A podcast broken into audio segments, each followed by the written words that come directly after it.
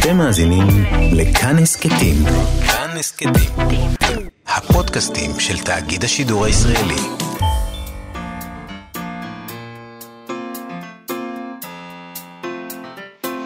מה שכרוך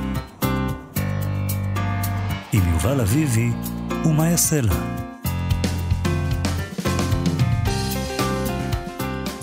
שלום, שבוע טוב, צהריים טובים, אנחנו יובל אביבי ומאיה סלע עם מגזין הספרות היומי של כאן תרבות, שמחים שהצטרפתם אלינו ב-104.9 ו-105.3 FM, או באפליקציה, או אולי באתר של כאן. אה, איתנו באולפן היום תמיר צוברי וילנה גולדנברג שעושים איתנו את התוכנית. שלום לכם ושלום גם לך, יובל אביבי. שלום, מאיה סלע.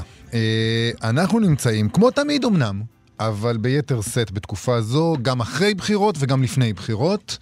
אה, אפשר עוד להגיד שכל החיים הם כאלה. נכון, אבל... אחרי בחירות ולפני בחירות. נכון, אבל זה מרגיש יותר חזק עכשיו. כמו שזה מרגיש, נגיד, כל החיים אנחנו לפני סגר ואחרי סגר, אבל עכשיו זה מרגיש יותר רלוונטי איכשהו. אף פעם לא חשבתי שזה רלוונטי בשבילי סגר. לא. מה, אני פלסטינית? אוקיי. אז מה קורה עם זה? התחלנו את השבוע, את אומרת, יאללה, סבבה. אז זה בשעה סוערת פוליטית זו יוצא לס... לאור ספר שעוסק בדיוק בסוגיה מחקרית קריטית, הבדלים בדפוסי הצבעה בין נשים לגברים, ספר שנקרא פערים מגדריים בפוליטיקה בישראל.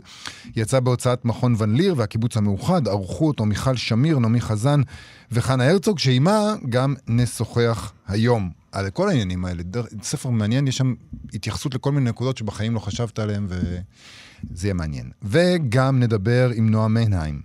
ראש מחלקת ספרות מקור בהוצאת כנרת זמורה ביטן, וגם המומחית שלנו לענייני מדע בדיוני, פנטזיה, והתחום האהוב עליי, דיסטופיה אוטופיה, בעיקר החלק הראשון של הצמד הזה. אנחנו נדבר איתה לרגל ההוצאה המחודשת בעברית של אנחנו, הדיסטופיה של אה, יבגני זמיטין, אה, שנכתבה לפני אה, מאה שנה.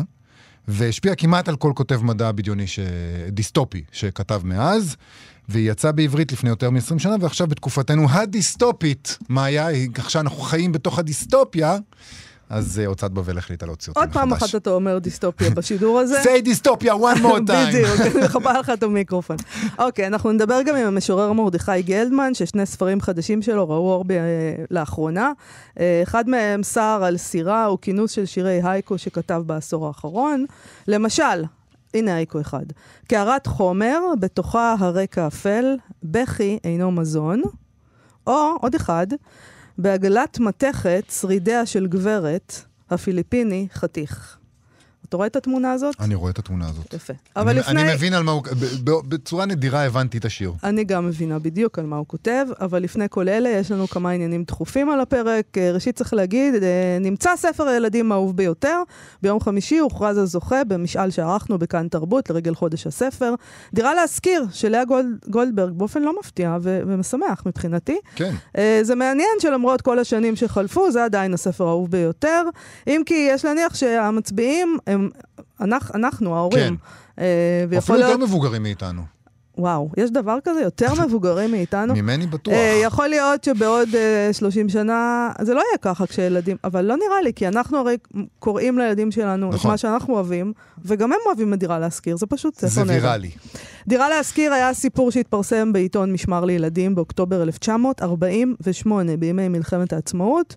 הוא עובד לספר ויצא לאור בשנת 1959. אז זהו, הוא כבר שרד כמה דורות. נכון. אז uh, יש להניח שהוא ימשיך ולשרוד. הוא נצחי. הוא יפה. נצחי. כן, הוא נצחי, יובל. טוב, לא, זה הוא... ש... בין... שהמאזינים יכתבו בפייסבוק תראי, יש... שלנו בבקשה, עכשיו, ברגע זה, מה לדעתם כל כך מצחיק בזה שאמרתי שזה נצחי? למה יובל צוחק? הוא יצא ב-1948, ואת אומרת עליו שהוא נצחי, בזמן שעוד משהו שיצא לאור ב-48 נראה בימים אלה פחות נצחי ממה שאפשר היה לחשוב. בואי נקרא את העשירייה הראשונה של uh, ספרות הילדים האהובה ביותר לפי הסקר הזה. זה לפי הסדר, כן? אז ראשון כאמור, דירה להשכיר של לאה גולדברג. Uh, מקום שני, מעשה בחמישה בלונים, מרים רות. איה פלוטו של לאה גולדברג, הילד הזה הוא אני, יהודה אטלס, אבא עושה בושות, מאיר שלו, הכבש השישה עשר של יונתן גפן, שמולי קיפוד של ט' כרמי, הבית של יאלי של מרים רות, מפוזר מכפר עזר של לאה גולדברג בפעם השלישית. ואחרון חביב, מפתיע שרק במקום הזה, מיץ פטל, חיה שנהב במקום העשירי. תירס חם, לא בפנים. לא בן גול ומלך זולו, לא בפנים. בסדר, יש, אה, יש עשרה מקומות, אז אתה יודע. אני- מה זאת אומרת? צריך לבחור, אז בחרו. גם uh, בפברואר כדאי לקנות פילים של יואל הופמן, ספר גאוני לא בפנים. Uh, בכל מקרה, אלה הזוכים, אתם בחרתם, הציבור הרחב בחר. כל הכבוד לכם. Uh, ובואו במהרה נדבר על חדשות נוספות, הפעם מעבר לים, בסדר? כן. צריך להתקדם, יש לנו תוכנית עמוסה היום. הספר על נשיא ארצות הברית, דונלד טראמפ, uh, שכתבה אחייניתו מרי טראמפ, יצא לאור אחרי ניסיון למנוע את זה, דיברנו על זה כאן. ביום הראשון למכירתו קנו אותו כמיליון בני אדם. מדהים. מיליון ספרים נמכרו. זה לפי נתון שפרסמה הוצאת הספרים, שבה הוא יצא, סיימון שוסטר. הנתון הזה כולל מכירות מוקדמות, ספרים אלקטרוניים וספרי שמע, וזה כמובן שיא של ההוצאה. זה, זה זה דבר שיא. מדהים. יום אחד, 24 שעות, מיליון עותקים. אנחנו כבר דיברנו על הספר השערורייתי הזה בתוכנית. אה, אה, ספר שבתרגום לעברית נקרא איך המשפחה שלי אה, יצרה את הבן אדם המסוכן בעולם. אה, הוא מדבר בין השאר על מערכת היחסים המעוותת של דונלד טראמפ עם אביו, שהותירה אותו כמעין ילד מגודל. באופן כללי, הספר הזה מתאר את הנשיא כאישיות גבולית למדי. נכון. הוצאת סיימון אנד שוסטר, צריך להגיד אישיות גבולית וזהו, כי אישיות גבולית זה הגדרה, כאילו, מהמילון הפסיכולוגי או הפסיכיאטרי. לא, זה אני לא לא מתכוון לזה למדי, ב- הוא אישיות גבולית. אני לא אולי. מתכוון לזה במובן הקליני, כי אני לא סגור על מה הפרמטרים. אני לכאורה. מתכוון לזה, לכאורה, בדיוק. אני מתכוון לזה שהוא, הספר הזה מתאר אותו כלא יציב. אה, הוצאת. סיימון אנד שוסטר הוציאה רק לפני שבועיים ספר מדובר נוסף על הנשיא טראמפ, אה, שכתב המקורב לנשיא לשעבר ג'ון בולטון, ממנו נמכרו רק 800 אלף עותקים בשבוע הראשון שבו הוא יצא לאור. כן, The Room Where It Happened, ככה נקרא הספר אה, של בולטון. באופן כללי נראה שענף המו"לות בארצות הברית נהנה מאוד מהכהונה של טראמפ. אה, הספרים שעוסקים בו הופכים לא פעם לרבי מכר אה, המצליחים ביותר. שוברים שיאי מכירות, גם הם מודדים את זה לפי הימים הראשונים, השבוע הראשון, החודש הראשון, וכל פעם יש להם איזה מין נתון כזה שיא נוסף. למשל, פחד של אה, בוב וודרד אה, מכר 900 אלף עותקים ביום הראשון אה, למכירתו. היו לויאלטי של ראש ה-FBI לשעבר, ג'יימס קומי, מכר 600 אלף עותקים בשבוע הראשון. ואש וזעם של מייקל וולף מכר מיליון ושבע מאות אלף עותקים בחודש הראשון, וכשזה קרה, היה נדמה לנו שזה מדהים. אבל היום זה נראה די מחוויר לעומת מיליון ביום אחד. זה עדיין מדהים, עדיין מדהים. כן. בכלל צריך להגיד שזה... אפשר לקנא בהם, על זה מעורר קנאה. שאנשים שם קוראים ספרים, נראה. כן. זאת אומרת, יש יותר אנשים, אז באופן יחסי, אתה יכול למכור מיליון ספרים. מיליון ושבע מאות אלף עותקים בחודש אחד, זה לא רע לספר. אה, אז צריך להגיד שבאמת אה, דברים טובים קורים בזכות הנסיעות אה, של אה, דונלד טראמפ. לא, וכל הכבוד. לא צריך להגיד את זה. בוא נשמע שיר ונתקדם. איך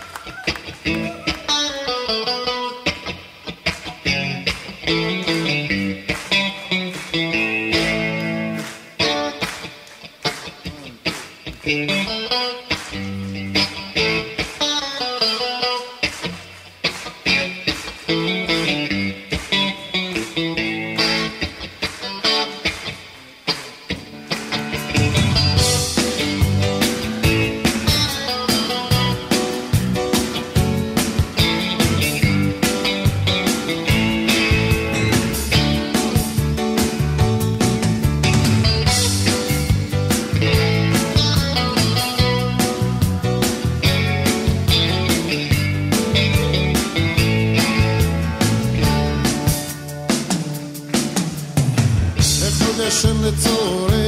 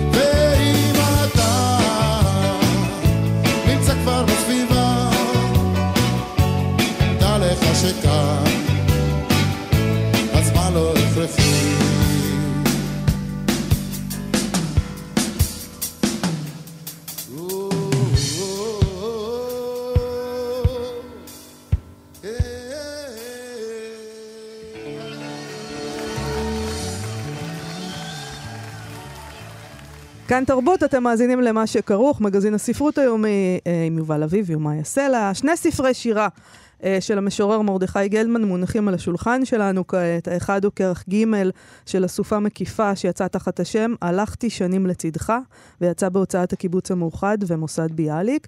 שני הכרכים הקודמים ראו אור בשנת 2011, והנה כרך ג' שמאחד, מאגד בתוכו את שלושת הספרים האחרונים, וספר אחד אה, חדש שטרם פורסם.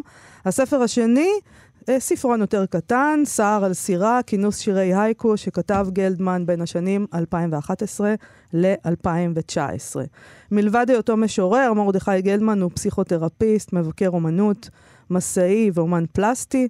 הוא פרסם עד כה 18 ספרי שירה ושישה ספרי עיון, זכה בפרס ברנר, פרס עמיחי ופרס ביאליק למפעל חיים בשירה. שלום למוטי גלדמן. אה, בוקר טוב. בוקר אור. אה, תשמע, אני רוצה לשאול אותך, אתה מרבה לערוך סיכומים, כינסת את כל השירים שלך עד 2011 בשני כרכים, אה, והנה נדמה שהחיים מפתיעים, אה, אולי אותך, ונמשכים, ותשע שנים אחרי יש עוד ספר ועוד כינוס, ומעניין אותי, ה- אתה, אתה מסכם. אולי סיכמת מהר אולי מדי. סיכמת מהר מדי, כן. איזה, אני, במובן מסוים אני מפתיע את עצמי. אני אמרתי למירון שכבר כתבתי עוד אה, שירים חדשים שלא נכללו בספר, וגם השמטתי מהאסופה האחרונה, נאלצתי להשמיט שירים בגלל הפורמט של 350 עמודים, שזה מה שניתן לי. אז מירון אמר, אתה מכין כבר את הכרך הבא. כן. אז אמרתי, זה, לגביך זה לא הרבה, כי הצג יש לו איזה 18 כרכים. אז ארבעה כרכים או חמישה כרכים, טוב, נקווה, את יודעת. אה, הכוח היוצר עשוי גם אה, להתמעט. עד כמה זה חשוב לך אבל אה, לשלוט בכינוס, ובעצם באיזשהו אופן בסוף, אתה פרסמת גם כבר לפני שנים, שהורשת את רכושך, עשית איזה הסכם עם מוזיאון תל אביב, כלומר אתה כאילו באיזה... אתה אני- נפרד. כן, אני נפרד. גם יש פה, ב- ב- ב- בכרך ג' יש לא מעט שירים שמתייחסים נכון. לפרידה. והתוכנית בעניין מוזיאון תל אביב, אני בשלב מסוים התחלתי להכין את הפרידה שלי מבחינה פורמלית בצוואות. זה עדיין, אבל תהליך נמשך. אה, מוזיאון תל אביב, הנושא הזה קרס בצורה די מכוערת. אה. לפתע... זה לא קרה בסוף?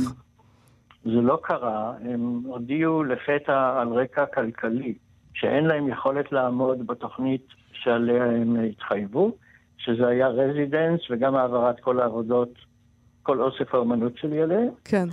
והם לא יכולים לעמוד בזה, הם החזירו לי את הכסף ששילמתי לעורכי דין שהכינו את ההצבה הזו, אבל נמצא לזה פתרון. והאוסף עבר כבר בחלקו למוזיאון הרבה יותר נזקק, למוזיאון הנגב, ואפילו כבר הוצג שם בחלקו בתערוכה. אה, יפה, אוקיי. רגע, עם, כן, תוכנית זה מקו... עם התוכנית המקורית? יש שם רזידנסי וכל מה שתכננת? לא, Mm. הרזידנס זה, זה נפל לגמרי, ובאו פתרונות אחרים יותר אישיים, שאני לא רוצה להיכנס אליהם, זה עדיין in the making. אוקיי. החלק של הדירה ו- והחסכונות. אז בוא, זה- לפני שנמשיך, אה, אולי תקרא שיר אחד מתוך הכרך מתוך ה- ה- כרך ג'. מתוך כרך ג'. אה, לא כל כך ברור לי למה בחרתי בזה, אבל אני חושב שזה מתייחס, השיר הזה מתייחס לדבר פנימי אה, מוזר קצת, שהוא מצביע על פיצול, כאילו יש בתוכי איזו ישות אחרת אה, שנוטה לבכיינות. אז בוא נשמע.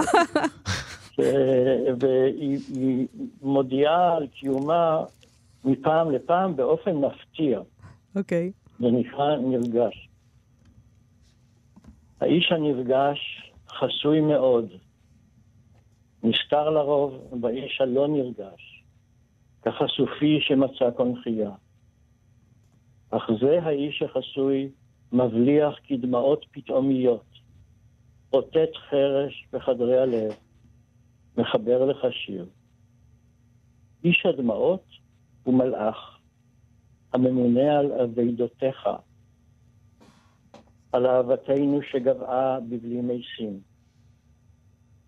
ואין לה מנחם על הארץ, על חלומות שנשכחו כליל בשדות צחיחים ולא נבטו, על האמת שעבדה בהשפתות היום-יום, בשקרים ואשליות כבירות, בחורבות של אמונות כזב. והוא הבוכה על היופי הטוב, שאבד ואבד באיי כיעור. והוא הבוכה על הטוב היפה, שאבד בין נוכלים ורוצחים, בין מפלצות האנוכיות המאופרות, העובדות לחזיר הזהב. אני יכול לחשוב על כמה סיבות שבחרת דווקא בשיר הזה. וואו. מה, מה אתה חושב? תשמע, אה, קודם כל נדמה לי שהאיש הנרגש הזה והבכיין, כמו שקראת לו, נשמע לי שזה הבן אדם האמיתי, זה מה שהיינו אמורים להיות כשהיה פה טוב ויפה. למה הוא מסתיר את עצמו? זאת השאלה. למה האיש הנרגש מסתיר את עצמו בתוך האיש הלא נרגש? אז לוויניקוט יש תיאוריה בעניין הזה. נגיד, אם האיש הנרגש זה ה-true self, והעצמי הלא נרגש או הפחות נרגש הוא ה-false self, אז וויניקוט אומר שה-false self צריך לשמור את מקומו של ה-true self. צריך כוחות התקיימות, אה, וצריך אגו, כדי לשמור על הגרעין הרך, הפגיע והאמיתי. וזה ההסבר לזה שאני לא חי כל הזמן את העצמי האמיתי הזה הנרגש. ואני חושב שזה גם היה הורס אותי.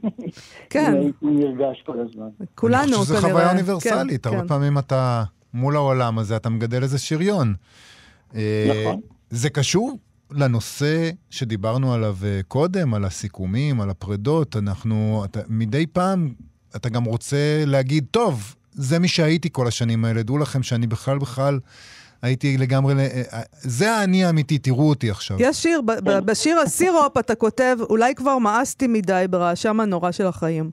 כאילו, אנחנו צריכים ל- להיות בתוך הרעש הזה, ולהילחם, ולהעמיד פנים, ואנחנו כאילו... נכון, נכון. אולי זה כבר נמאס. זה גם ברור של- שלפעמים זה נמאס וכבר מעייף, מעייף מאוד. אבל משהו בנוכחות של המוות אה, אופייני לי. אה, ככל הנראה בגלל שהוריי באו מגיא המוות, הם ניצולי שואה, והיו לנו סיפורי שואה ואווירת שואה במשך שנים רבות. זה היה חלק בלתי נפרד מילדותי, הנוכחות של מוות במרחבים אינסופיים כמעט. ואני חושב שזה הפך אותי לאדם שתמיד זוכר את מותו. אבל זה קיבל איזה חיזוק מהעניין שלי בבודהיזם. הבודהיסטים מאוד ערים, זו אחת האמיתות הנאצלות של הבודה, זה שהכל חולף. הם ערים לחלופיות. ואני, שאני אוהב מנזרים, ואני עוקב אחרי מנזרים לפעמים תקופות ארוכות, בווידאוים למיניהם, ביוטיוב או בנטפליקס, נגיד ראיתי עכשיו את המנזר של, שהיה בו יונוס אמרה, המשורר הטורקי הענק בן המאה ה-13, בן זמנו של רומי. וגם עקבתי אחרי המנזר של הבודהה, יש סדרה יוצאת מהכלל על הבודהה בנטפליקס. ומנזר אחר שעקבתי אחריו הוא המנזר של טיח נתן. זה live, זה לא... זה אמיתי. Mm-hmm. שקיים בצרפת, במקום שנקרא Plum Village, והנזירים מרצים שם על... הם, הם מרצים לכל מיני מפגשים של אה, מדיטציה, של אנשים שאין להם קשר בדרך כלל למדיטציה, זה חברות שולחות אותם שם למין רענון ו- ו- וקצת רוח בודהיסטית, כמין חופשה כזאת, והנזירים מרצים בפניהם, וגם מרצים בפני הנזירים, ובין השאר הם גם מדברים על היחס שלהם למוות. ואחד הנזירים, זה זכור לי היטב, כי זה היה נשמע לי פנטסטי, הוא אומר, היחס שלי לחלופיות זה חלק בלתי נפרד מהיומיום שלי. אני זוכר את זה בכל רגע ורגע. ואני לא פעם מתאמן במיטה שעליה אני ישן את שנת הלילה, אני מתאמן במותי. אבל אה, אני רוצה לשאול אותך עכשיו בכובע של הפסיכולוג, או אולי בכובע של המשורר, לא יודעת, מה עם חרדה? אבל, אנחנו, כן. אבל מה עם פחד מוות? אז זהו, אני לא כל כך, לא כל כך פוחד. אני למדתי, נגיד עכשיו אני קצת אה, חולה, ומשהו לא לגמרי ברור, שיש איזה כשל דיאגנוסטי ביחס לדבר הזה. זה גם לא מאוד חמור מבחינת ההרגשה שאני מרגיש לא רע. אבל ואני אומר לעצמי, אני משוחח עם עצמי על האפשרות, אני כבר בן 74, אני משוחח עם עצמי על האפשרות של מותי בשלוות נפש גדולה. זה, לא, זה, זה, לא, זה לא כזה זקן, אה, אני, אני מוחה פה על, ה, על כל הסיכומים ועל... ה... תשמע, זה, אתה יודע, 70 זה 50 אבל אנשים מתים גם צעירים, יובל. נכון, אבל... תתעורר. כן, רגע, אה... אבל, אה, אבל מוטי גלדמן, מה עם, אה, מה עם הקורונה? מה עם כל הדבר הזה שקורה סביבנו? בכל זאת יוצא דופן. אני חושב, תראי, להערכתי, זה יוצר אווירה, יש פה אווירה של דיכאון אה, כללי.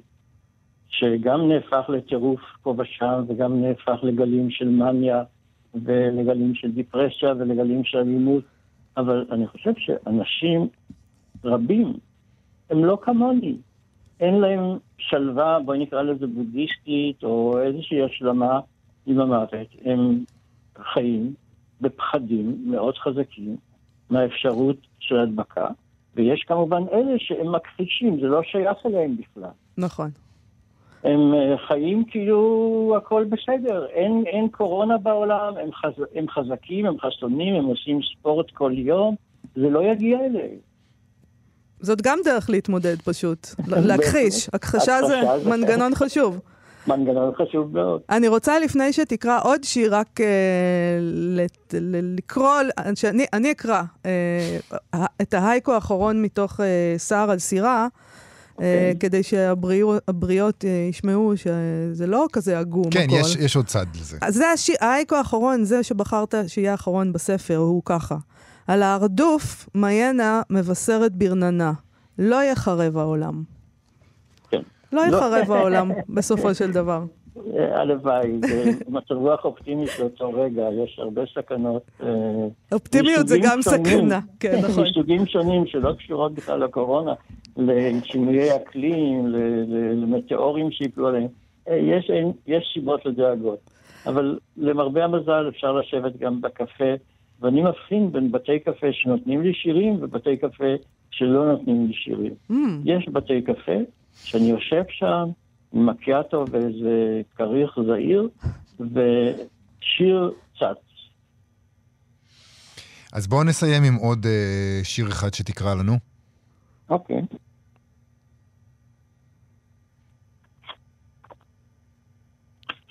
הזמן. לפתע צץ סיכום, אפרופו הסיכומים, כן. נכון. הזמן, לפתע צץ סיכום. כל הזמן כולו היה מפגש אוהבים, שנקטע שוב ושוב. הפסנתר הכחול התקלקל תכופות, וחרקים שרצו בו. בין לבין, כשהאבל הכריע, עברתי לדתות, לערוץ האקשן, אפילו לפורנו בהשפעת grass, ולמדתי להשתפק באור, המצייר על הנחל בלילה, צמרות הצומחות אל עומק הדיר. ופסעתי משם אל אפלה, האופפת את מרחבי הים כגלימת מכשף מחוכבת. כשרחש הגלים זומם בתהומם, בריאה חדשה. בריאה חדשה. כשרחש הגלים זומם בתהומם בריאה חדשה, מרדכי גלדמן, דיברנו על שני ספרים, כרך ג', הלכתי שנים לצדך, וסער על סירה, תודה רבה לך על השיחה הזאת. שתעשה עוד הרבה סיכומים אה, נכון, בינתיים. נכון, כן, זהו, מהשיר הזה לפחות יוצא שהמטרה של הסיכומים זה בריאה חדשה. נכון. אז שיהיו עוד הרבה בריאות חדשות. תודה רבה לך. תודה להתראות. רבה לכם. להתראות.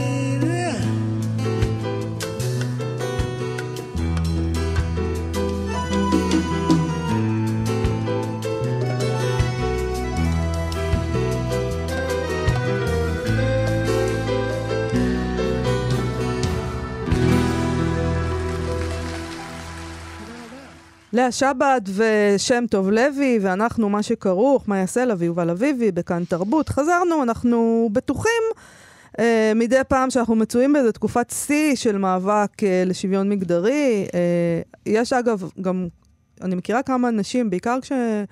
לא באופן אישי בדרך כלל, אבל כשהן מתראיינות, הן אומרות שהן לא פמיניסטיות. כן. אז זה בכלל, כלומר זה, טרנד זה כבר כזה. נגמר. אה, אבל אה, דווקא בתחום הקריטי של השיח הפוליטי, אה, שם יש איזו התעלמות ממגדר. אה, לפי החוקרות מיכל שמיר, נעמי חזן וחנה הרצוג, בשיח הפוליטי בישראל כמעט אין התייחסות לנשים כאל ציבור מובחן, והפערים המגדריים בפוליטיקה לא זכו לתשומת לב מחקרית, על אף השלכותיהם הרבות והחשובות. את הוואקום הזה הן מבקשות למלא מעט עם אה, ספר המאמרים שהם ערכו, שנקרא פערים מגדריים בפוליטיקה בישראל, שחושף הבדלים ופערים בדפוסי הצבעה לפי מגדר.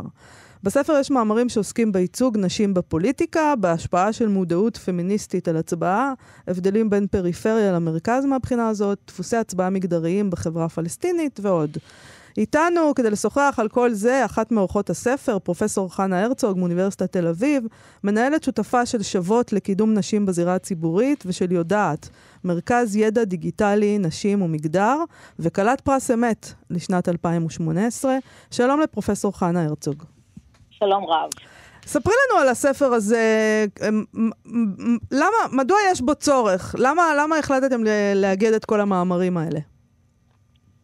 בדיוק ממה שהזכרת, כי יש התעלמות אה, די רבה מהבדלים אה, בהתנהגות פוליטית ובדפוסי הצבעה בין גברים אה, לנשים. במשך הרבה מאוד שנים הייתה טענה מקובלת שבעצם אין הבדל.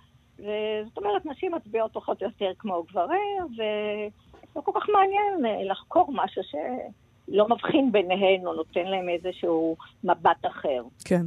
ואז ב, אה, בין 2010 ל-2014 הייתה לנו קבוצת מחקר אה, שהתקיימה במכון פנליר בירושלים.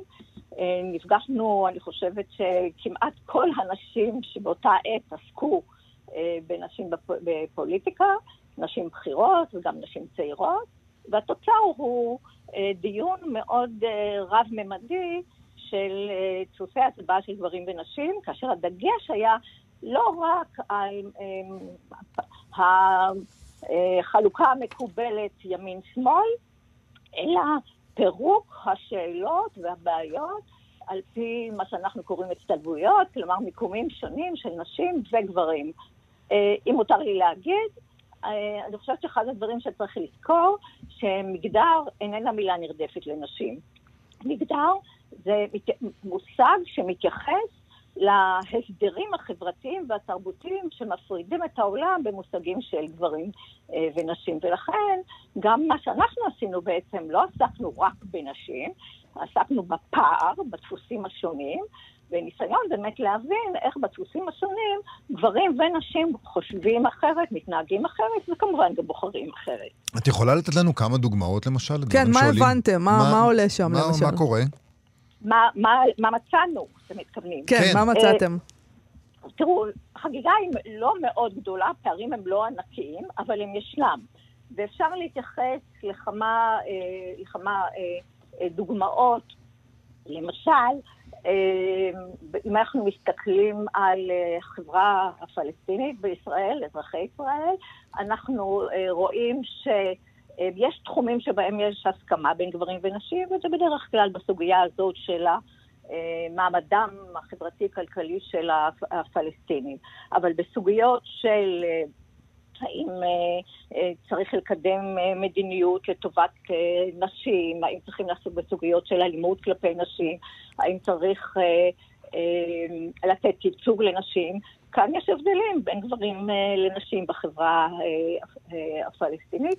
אגב, היו גם קצת הבדלים בנושא של היחס אל המדינה הפלסטינית, שהרבה אמרו שאומרים, כן, בסדר, צריך מדינה, אבל ונשים קצת יותר, מה שאנחנו קוראות, אה, מוכנות לראות את העולם במורכבותו אה, ולהעדיף אה, שלום פנימה ופחות לעסוק בסוגיות החוץ.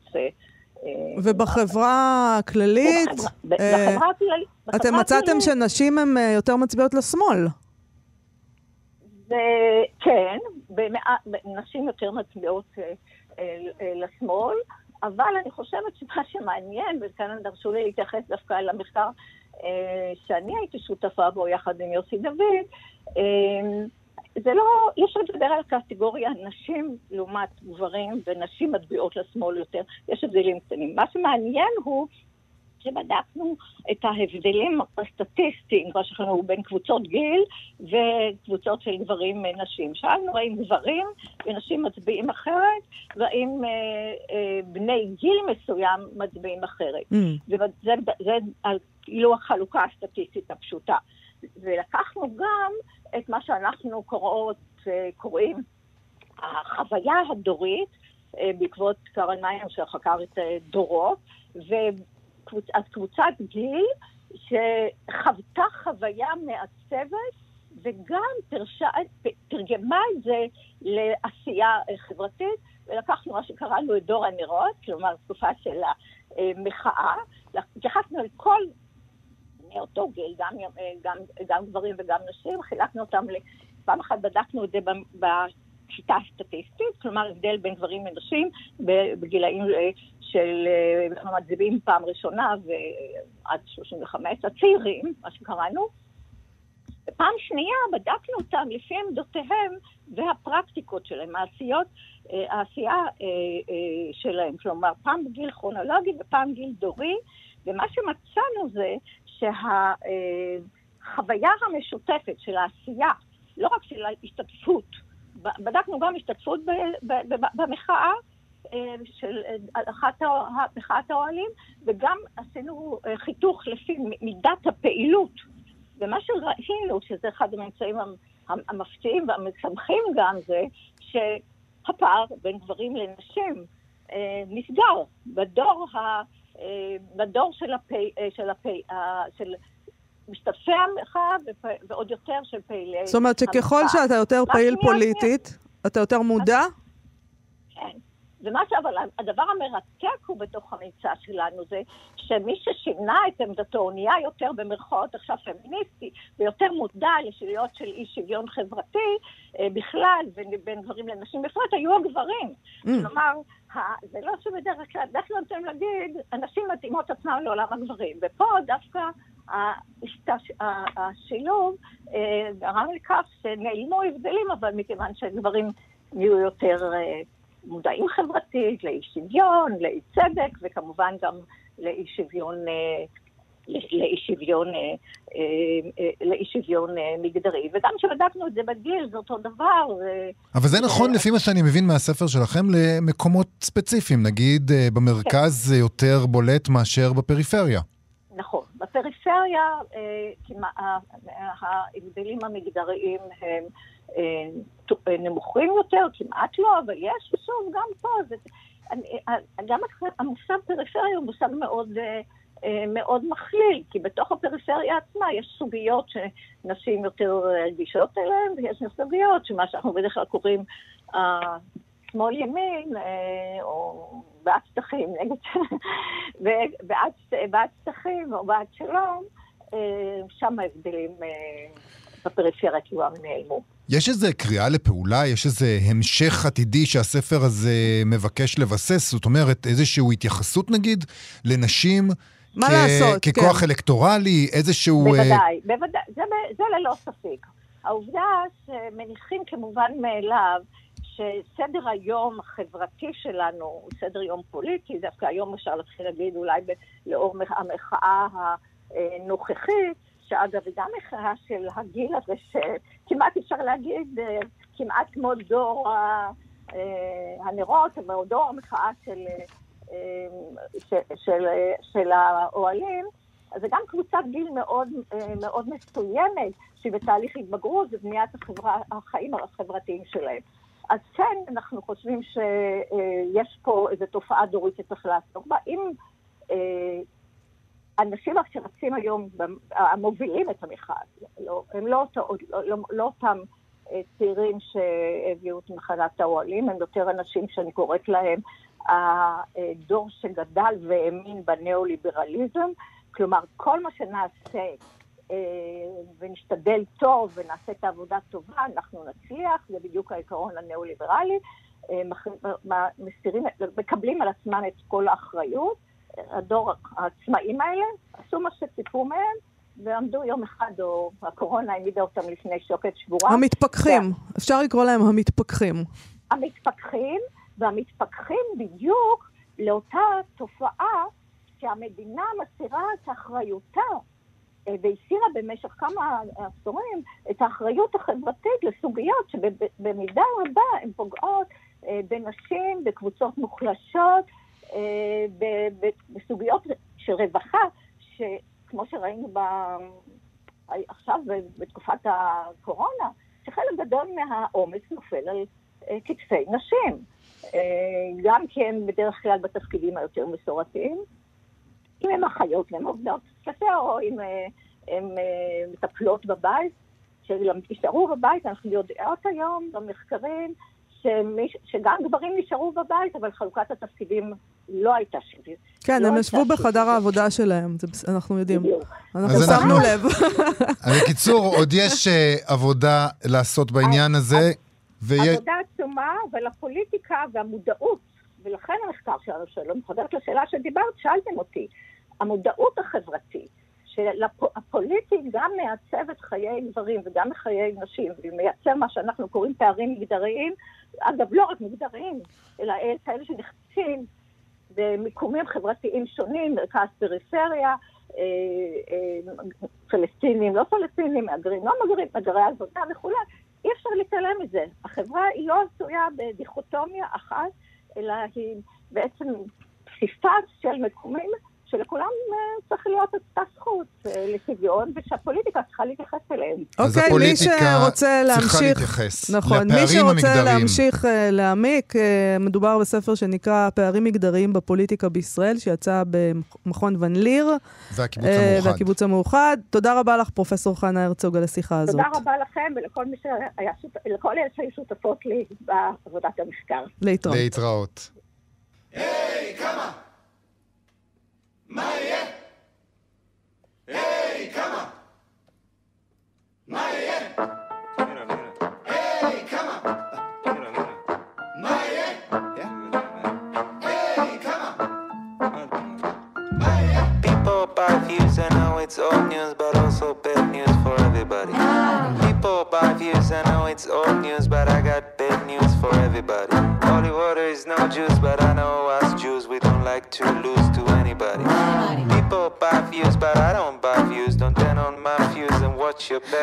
Watch your back, I break your neck, I pop a can of iron lack and paint you black, your name in black, the list and keeping overpacked. The others keep the numbers fake and cut the rank. So every day I'm low until I blow. Digging hell, I call me Dash of Snow. Money let the puppets run the show. Underrated, calling me J-Lo.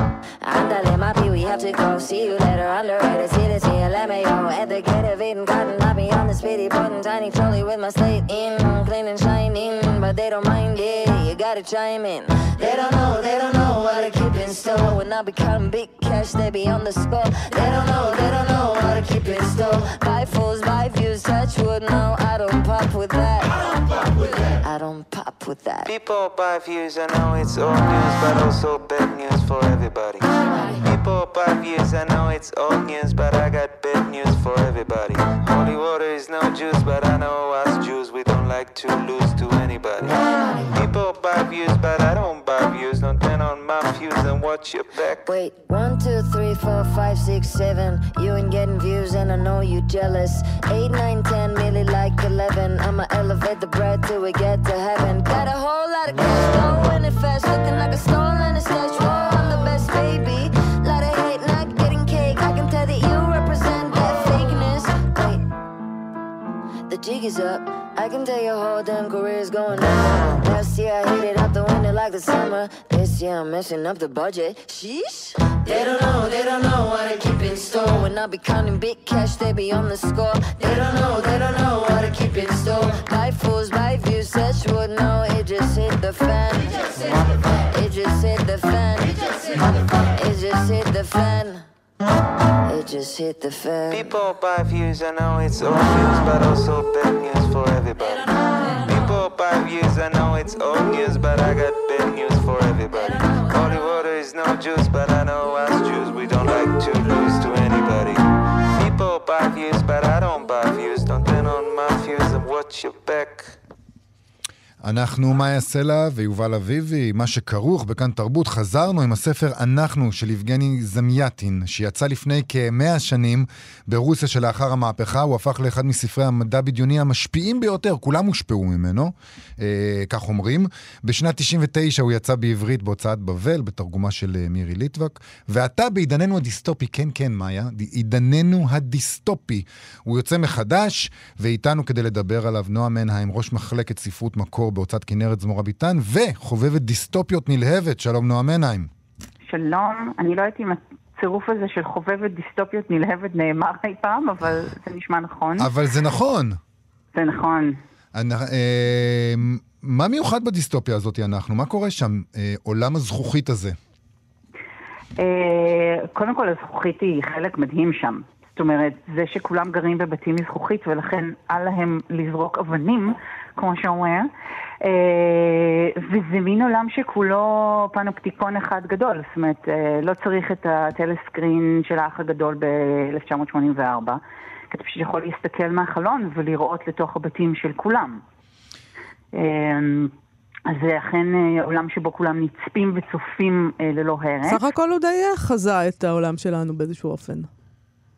אה, אנחנו קצת ככה. אה, מסוימות אנחנו קצת ככה, בטח שגרים בתל אביב. אה, בוא נגיד, אני יכולה לראות הישר לתוך בתי השכנים, והם אל תוך שלי.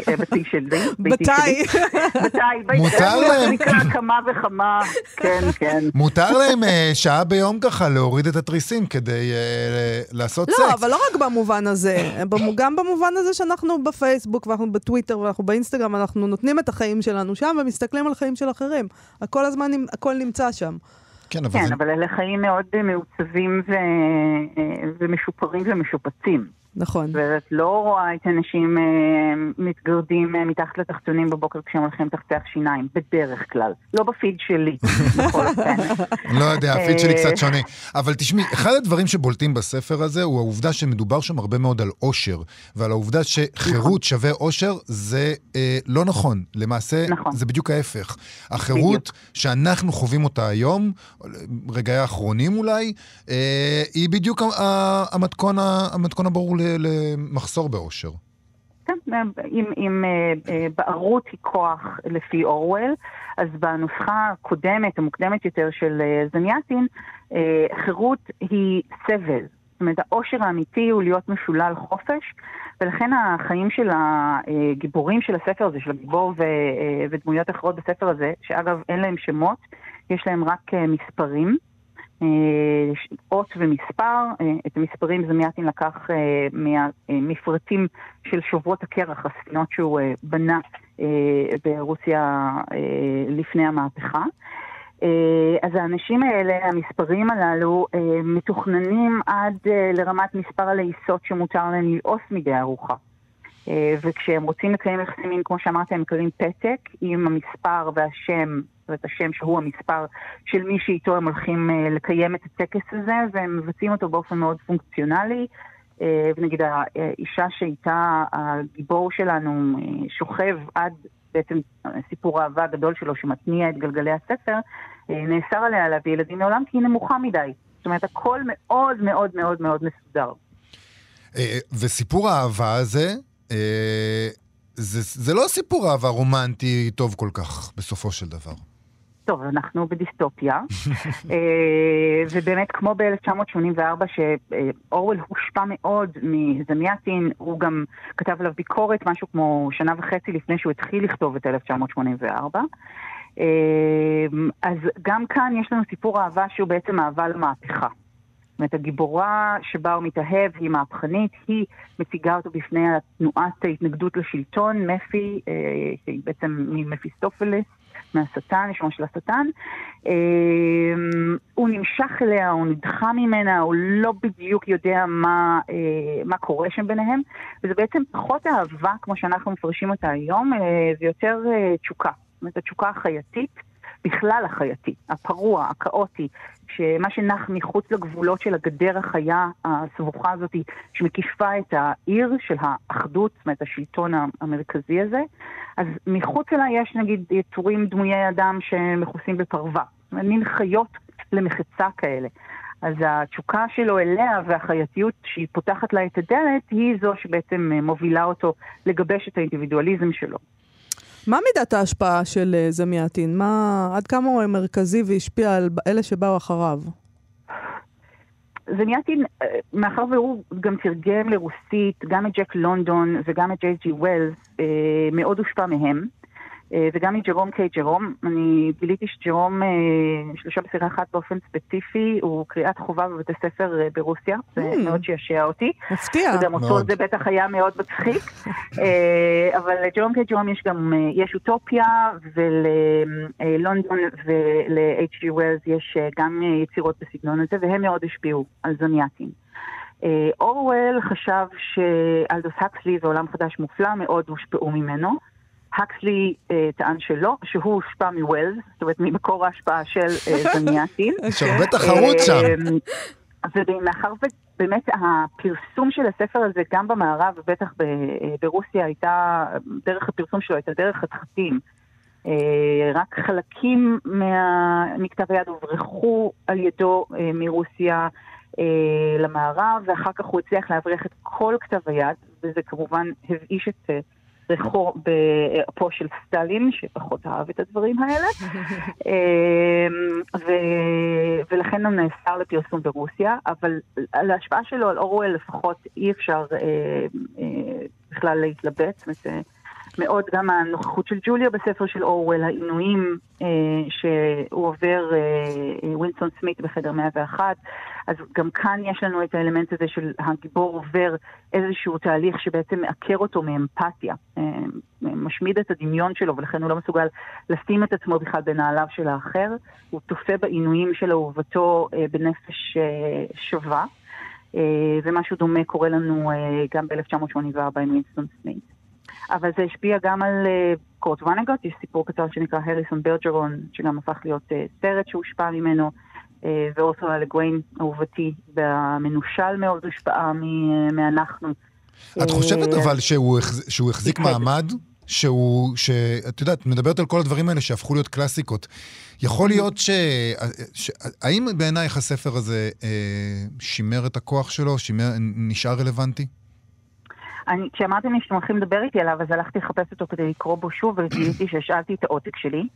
אז אם מישהו שומע את התוכנית הזאת והעותק שלי נמצא אצלו, אני רוצה אותו בחזרה. אה, אז לא הזדמן לי לקרוא אותו שוב עכשיו, אבל קראתי אותו שוב לפני כמה שנים, אה, ובעיניי כן, אני חושבת שיש כאן גם ניסיון סגנוני מאוד מאוד מעניין, אה, ששומר על, ה, על העוצמה שלו, אבל אני חושבת שבטח שביחס ל-1984, די ברור שזמיאטין כותב משהו שהוא ניסוי מחשבתי. זאת אומרת, המחוספסות והכמעט סירחון והעליבות של 1984 נראים לנו ממש בהישג יד. זאת אומרת, זה נראה לנו כמו משהו שאנחנו יכולים לדמיין את עצמנו חיים במהלכו. כאן זה כל כך רחוק בעתיד גם, זאת אומרת, זה מתרחש מאות שנים בעתיד, וזה כל כך אה, מופרך בקיצוניות שלו, שזה די ברור שהאימה שזה עשוי היה לייצר אצלנו נעצרת בשל חוסר הריאליזם שלו. אה, אז אני חושבת שבאמת ניסוי מחשבתי וכאזהרה נבואית זה ממשיך להדהד, אבל העוצמה שלו כרומן, אה, בגלל הסטריליות הזאת וגם קליניות של השפה, אולי קצת נפגמת. אנחנו צריכים לסיים בזאת. תודה רבה לך על השיחה הזאת. נועה מנהיים, אה, ראש מחלקת ספרות מקור בהוצאת כנרת מורם ביטן, תודה רבה. תודה גם לתמיר צוברי ואילנה גולדנברג שעשו איתנו את התוכנית. אנחנו נהיה פה שוב uh, מחר, אחרינו. המעבדה עם גיל מרקוביץ', היא תדבר עם פרופסור בני שילה על חשיבותם של תאי גזע, והכל דרך סיפור ההתפתחות העוברית. תודה שהייתם איתנו. להתראות. להתראות.